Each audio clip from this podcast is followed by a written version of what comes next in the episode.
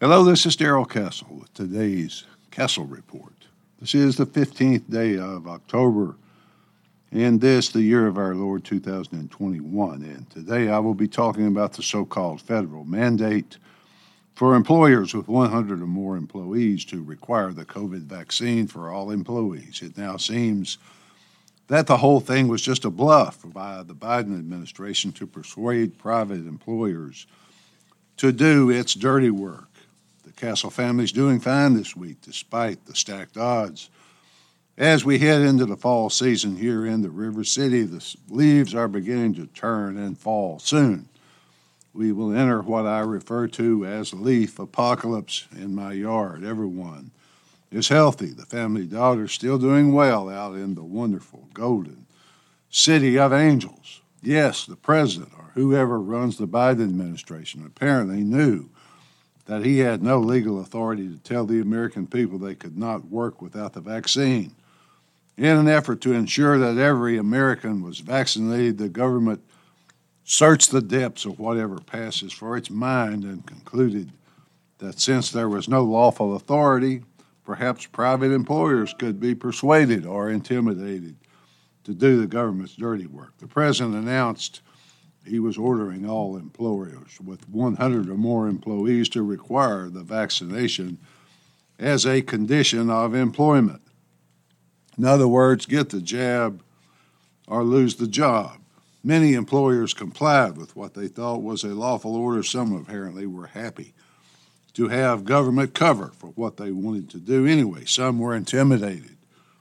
Some just wanted to be down with the cause, whatever the motivation. Many people lost their livelihood because of it. It was supposed to apply to all fields of employment, from government to medical to industrial. I personally talked to two different heads of two different medical groups who mandated the vaccine, and as a result, many or most of their nurses walked out. Nurses were fired across the country, especially in New York City, where brave nurses went public with their decision. If the government really cared about the health of Americans, why would it orchestrate the firing of so many frontline health workers? It was all just a bluff by a federal government that has apparently descended into madness pure evil, or both. Joe Biden has no legal authority to issue such an order, and someone in his administration apparently knew that but decided to run the bluff anyway. There was no law duly passed by Congress, not even an unconstitutional executive order was issued. It was just a badly run bluff. The administration made press statements about it. Their captive media announced it as a fact but press announcements are not law. Many companies announced that their mandates were set to begin in December as required by federal law. But a few brave people refused to comply. The Constitution does not give the federal government such power, except when the government, by decree, takes control of everything as it did in the Civil War. No Civil War exists now. So the states have plenary power to regulate the health and safety of their own citizens. No authority to impose a fine on people who refuse to be vaccinated exists, at least no lawful authority. I suppose the administration was counting on the pre programmed for compliance American people to just go along with it. But it found that some of us are not sheep, at least not yet. The mandate was effective in intimidating companies, especially those with federal contracts, into compliance. Some resisted.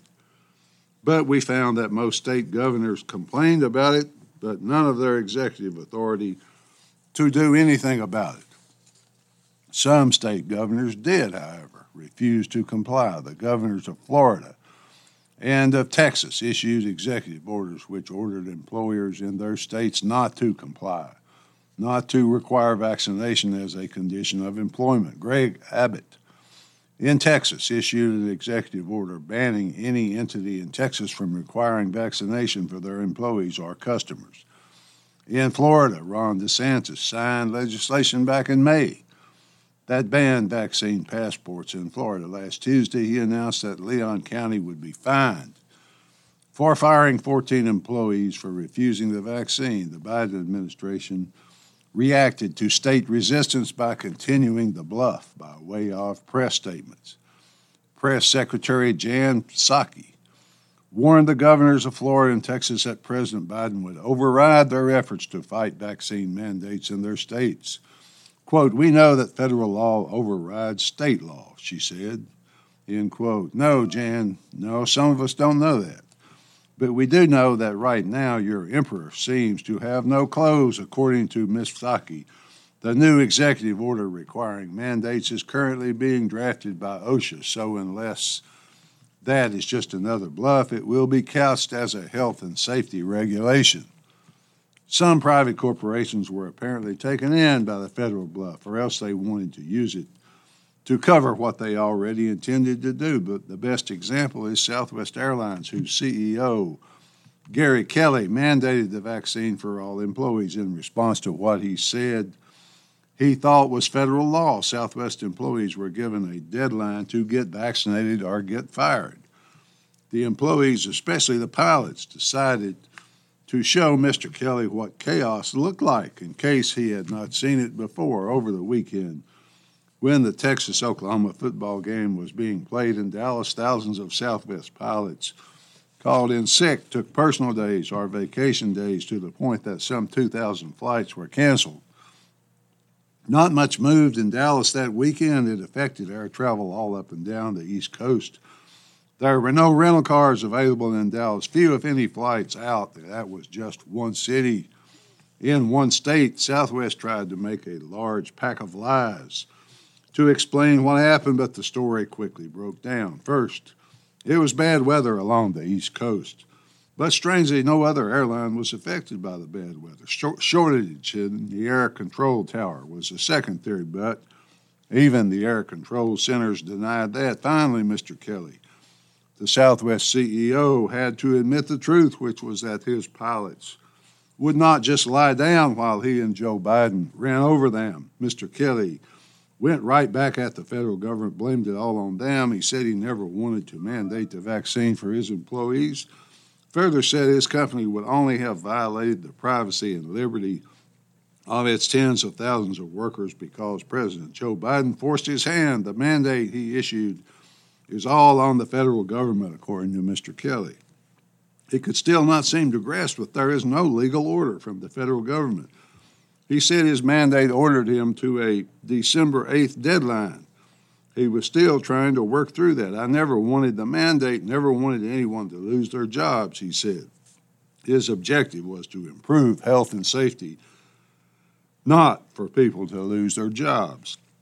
In fairness to Mr. Kelly, he's not the only CEO to give in to federal tyranny. I suspect that many, perhaps most of them, agree with federal tyranny and are very pleased to demonstrate their compliance. The Southwest pilots did all of us a great favor by serving as a test case in how tyranny could be resisted.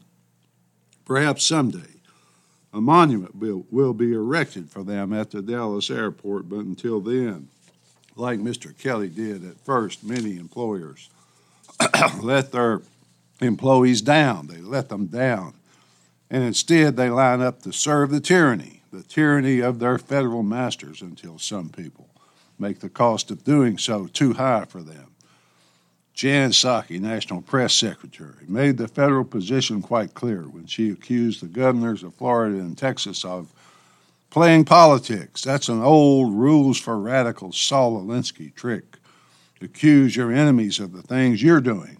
Why would you not want to take the steps to save lives? She asked him. That's kind of like the old have you stopped beating your wife yet? Question. In response, the governor of Florida said, quote, We must protect the jobs of Floridians and preserve the ability of Floridians to make their own decisions regarding what shots to take, end quote. So I suppose that's the difference between the two competing points of view. One position says protect jobs, protect privacy, protect the right of people to make their own decisions about what shots to take. The position of the federal government was stated clearly by Press Secretary Psaki. Quote, bottom line is we're going to continue to implement the law, which the President of the United States has the ability, the authority, the legal authority to do, end quote. The truth is, Ms. Psaki, President does have the authority to implement the law. In fact, Under the Constitution, he has the duty to enforce laws duly passed by Congress. So, where is the law? Where's the law that he should enforce? He is not the law. He has no legal authority to make law. Congress makes law. The president does not make law. His so called law is not law at all, therefore, not legally enforceable. I wonder if anyone in Congress has the courage and the will to explain that to the administration. In conclusion, folks, there are plenty of laws, plenty of laws that have been passed by Congress that the president chooses not to enforce, such as the immigration laws and the laws protecting the U.S. border from foreign invasion.